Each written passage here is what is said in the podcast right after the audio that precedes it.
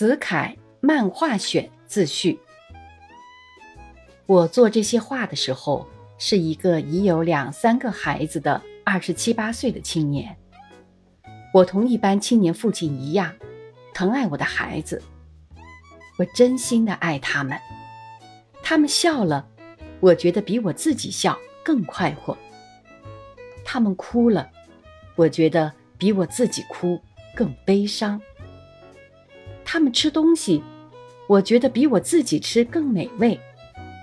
他们跌一跤，我觉得比我自己跌一跤更痛。我当时对于我的孩子们，可说是热爱。这热爱，便是做这些画的最初的动机。我家孩子产的密，家里帮手少，因此我须得在教课之外帮助照管孩子。就像我平时一幅漫画中兼母之父一样，我常常抱孩子，喂孩子吃食，替孩子包尿布，唱小曲逗孩子睡觉，描图画引孩子笑乐。有时和孩子们一起用积木搭汽车，或者坐在小凳上乘火车。我非常亲近他们，常常和他们共同生活。这亲近。也是这些画材所由来。由于热爱和亲近，我深深地体会了孩子们的心理，发现了一个和成人世界完全不同的儿童世界。儿童富有感情，却缺乏理智；儿童富有欲望，而不能抑制。因此，儿童世界非常广大自由。在这里，可以随心所欲地提出一切愿望和要求。房子的屋顶可以要求拆去，以便看飞机；棉床里可以要求生花草、飞蝴蝶，以便游玩；凳子的脚可以给穿鞋子；房间里可以住铁路和火车站；亲兄妹可以做新官人和新娘子；天上的月亮。可以要他下来。成人们笑他们傻，称他们的生活为儿戏，常常骂他们淘气，禁止他们吵闹。这是成人的主观主义看法，是不理解儿童心理人的粗暴态度。我能热爱他们，亲近他们，因此能深深理解他们的心理。而确信他们这种行为是出于真诚的，值得注意的，因此兴奋而认真的做这些话。进一步说，我常常设身处地的体验孩子们的生活。换一句话说，我常常自己变了儿童而观察儿童。我记得曾经做过这样一幅画：房间里有异常高大的桌子、椅子和床铺。一个成人正在想爬上椅子去坐，但椅子的座位比他的胸脯更高。他努力攀击，显然不容易爬上椅子。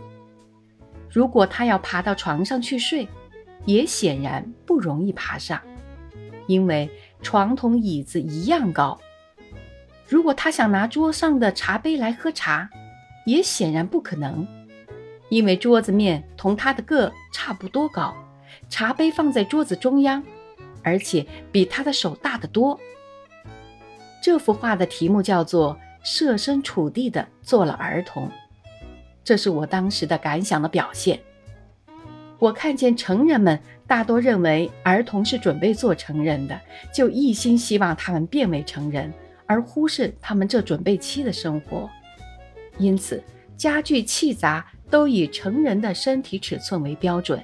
以成人的生活便利为目的，因此，儿童在成人的家庭里日常生活很不方便。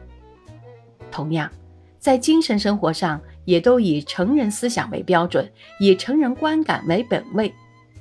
因此，儿童在成人的家庭里精神生活很苦痛。过去，我曾经看见六七岁的男孩子被父母系上小长袍和小马褂。戴上小铜盆帽，教他学父亲走路。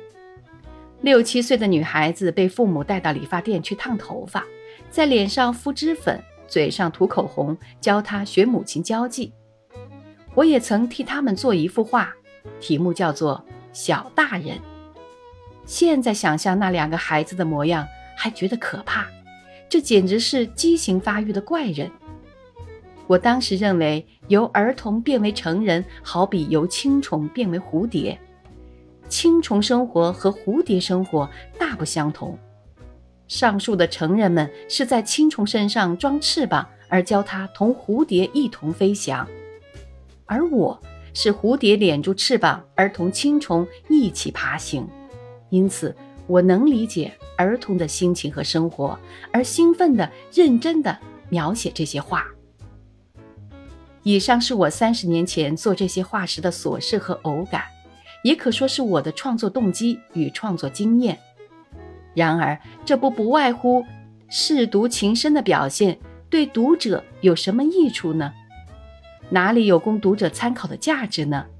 怎么能帮助他们在生活中发现画才呢？无疑，这些画的本身是琐屑、卑微、不足道的。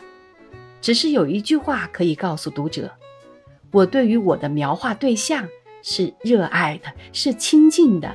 是深入理解的，是设身处地的体验的。画家倘能用这样的态度来对付更可爱的、更有价值的、更伟大的对象而创作绘画，我想他也许可以在生活中，尤其是在今日新中国的生气蓬勃的生活中，发现更多的画材，而做出更美的绘画。如果这句话是对的，那么这些话。总算具有间接帮助读者的功能，就让他们出版吧。一九五五年元宵寄于上海。